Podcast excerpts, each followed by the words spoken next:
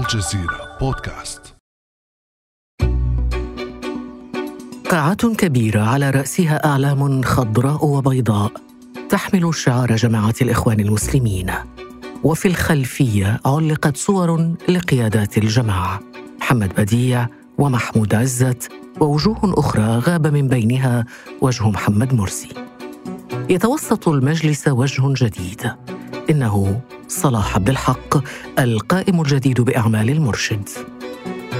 أما الآن فلا بد للحياة أن تعود إلى طبيعتها لتسير في يسر وهوادة نقول للمحسن أحسنت وللمسيء أسأت عندما أحصر مواطن الخلاف فكلانا شهم نبيل رغم ما بيننا من خلاف. فما الجديد عند الإخوان اليوم؟ وما الأولويات التي تطرحها القيادة الجديدة؟ وهل نحن فعلا أمام مسار جديد لجماعة الإخوان المسلمين؟ هذا بعد أمس من الجزيرة بودكاست أنا خديجة بن جنة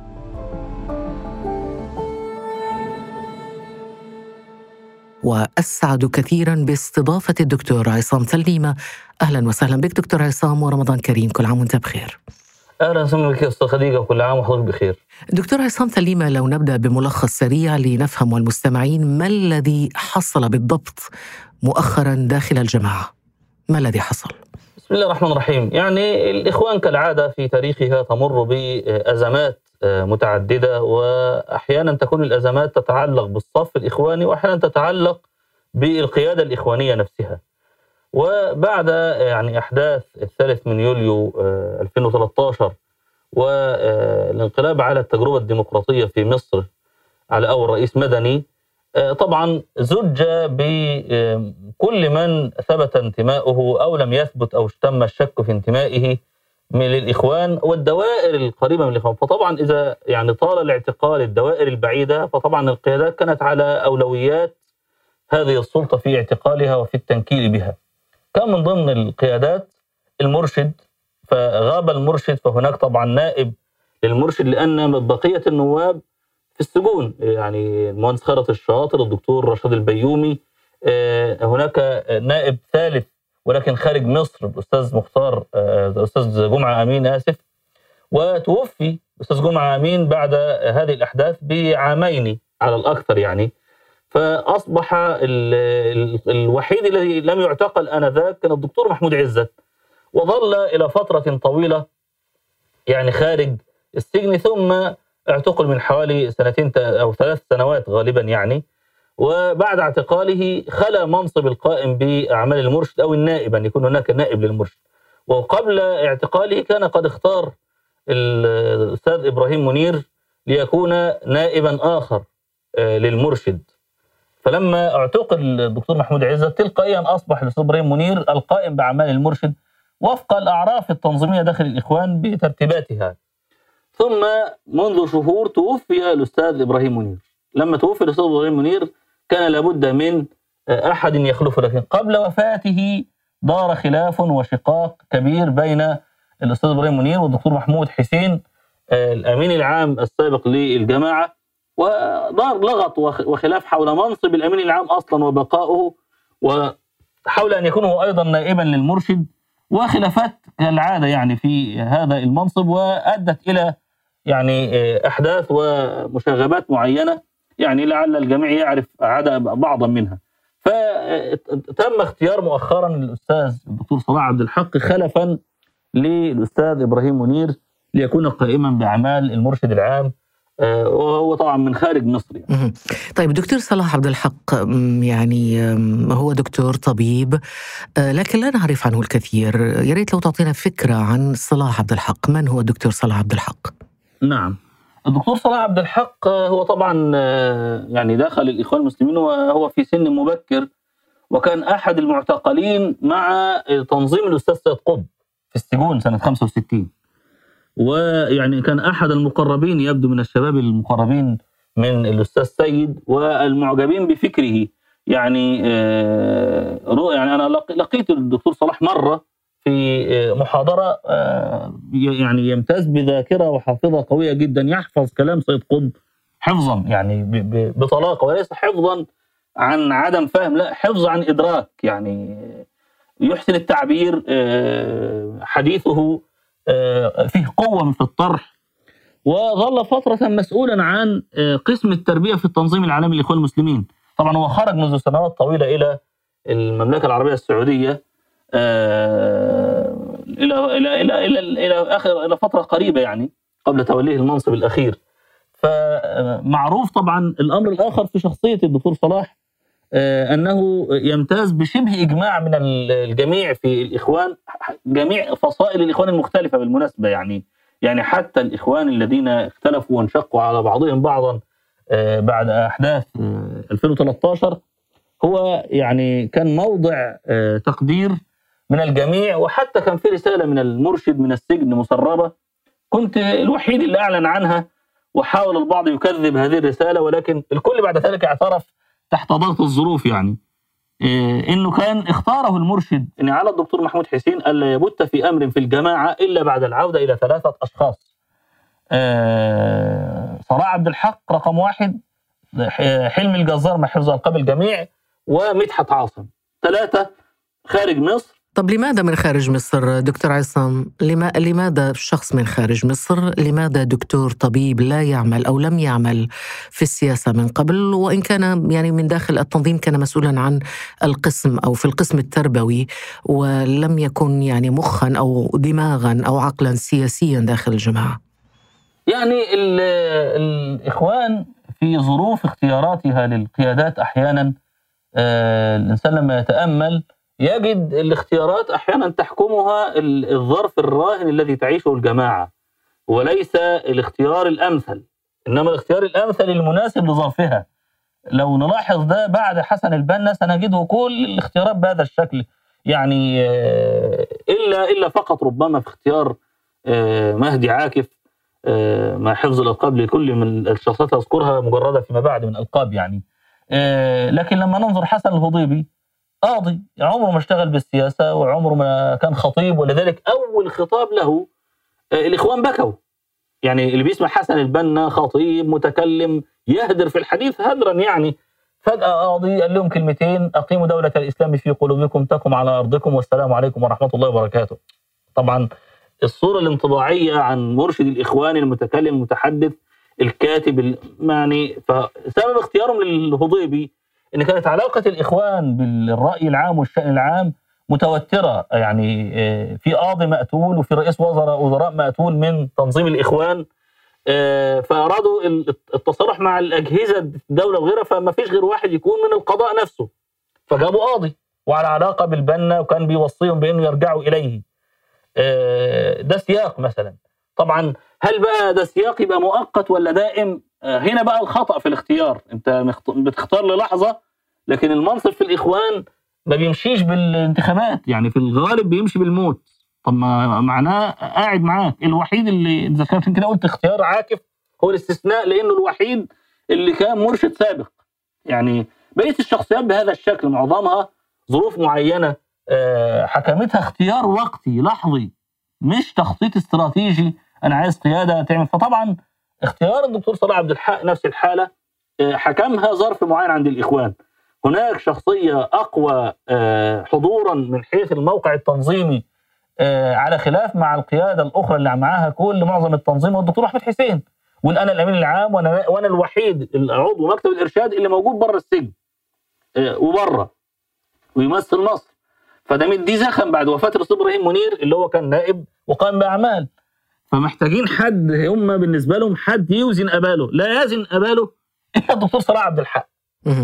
طيب الدكتور صلاح عبد الحق بهذا الوزن يعني نحاول أن نستمزج ملامح التوجه الجديد مع الدكتور صلاح عبد الحق مع هذه القيادة الجديدة. إلى أين الوجهة؟ أو ما هي الأولويات في هذه المرحلة القادمة؟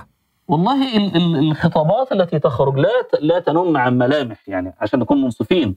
يعني عشان أقرأ ملامح توجه إحنا نعرف ملامح الإخوان أمس. يعني إيه اللي حصل إمبارح؟ النهارده واللي جاي لا توجد رؤى واضحة عند أي طرف من الأطراف بالمناسبة يعني آه، لنكون منصفين. آه، لا توجد آه، رؤى سواء خطط تكتيكية لمرحلة قريبة أو استراتيجية على المدى البعيد. كل ما هنالك كان قبل وفاة الأستاذ إبراهيم منير كان فيه آه، طرح طرح إن هم لن نتصارع على السلطة. اذا وضحت وجهة الإخوان في فصيل الغالب عليها اللي هو يعني بيمثلها الآن الجموع الكبيرة ما عدا مجموعة الدكتور محمود حسين إن التوجه خلاص ال- ال- الصراع السياسي التصارع على السلطة آه، الإخوان آه، لا يفكرون فيه حاليا يعني. آه، وضحت في هذه المسألة. أيضا آه، بيحاولوا لملمه وجمع شتات الإخوان اللي انشقوا اللي خرجوا اللي اتفصلوا اللي اتظلموا في ظل القيادات السابقة اللي كان فيها آه، حالات توتر واضحة يعني. لكن آه، مفيش برضه آه، حال يعني. أنا من قريب دعينا ودعي عدد من الناشطين السياسيين والباحثين للقاء سياسي لمسؤول اللجنة السياسية الدكتور حلمي الجزار. بمناسبة ثورة يناير و25 يناير ذكراها يعني. ال- الناس وأنت- وأنت منهم من دكتور. سنة لو كل وأنت منهم. نعم. وأنت منهم. أنا وأنا منهم نعم. فكان كلام الناس كلهم إحنا دعينا من سنة لهذا اللقاء ولا يوجد جديد. لو هتبقى كرنفال أو احتفالية آه، سنوية قولوا لنا. فدلالة على ان آه، الناس لا زالت مش عارفة إحنا رايحين فين. يعني اللي حوالين الإخوان حتى مش عارفة الإخوان رايحة فين. آه، قد يكون عندهم رؤى لكن خاصة ما طلعوهاش لسه. وارد ما لكن أنا بقول لحضرتك ان مش واضح. ولذلك أنا كتبت مقال من حوالي شهر. عن إن الإخوان لو حابه تخطط تخطيط استراتيجي نصيحتي الشخصية من واقع الجماعة عليها أن تركز على شيء واحد إطلاق الحريات في عالمنا العربي والإسلامي. سواء لغيرها أو لها. إذا أطلقت الحريات في مجتمعاتنا أكثر من سيستفيد الإخوان لأن الإخوان لا تستطيع أن تعمل إلا في جو الحرية. الاخوان وغيرها. لكن لو انشغلوا بهذا الملف الحقوقي فكرا وتنظيرا وعملا وإنشاء جمعيات حقوق إنسان والدفاع والدفاع عن الحقوق ايا كان توجه الشخص حتى لو ملحد حتى لو آه، بيعادي الإخوان هتدافع عنه. إذا الإخوان تبنت هذا الخيار لمدة 10 20 سنة ما تفكرش فيها شيء غيره. أعتقد هذا خيار استراتيجي قوي لو فكروا فيه. أعتقد من ال- الأفكار اللي الناس يعني بعض الناس قال لك طب ما نفكر ليهم اذا إذا ما فيش فيهم عندهم طرح. وارد يكون في طرح إحنا لا نراه. إيه، إضافة لأن في مجموعات خرجت عن الإخوان مش في التنظيم رسميا عندها مراكز تفكير وطرح. الحقيقة شفت بعضها دون ذكر الأسماء لم أستأذن في ذلك. في طرح قوي يعني إلى إلى درجة إن حرام جهد زي ده يضيع لا يستفاد منه مش الإخوان بس.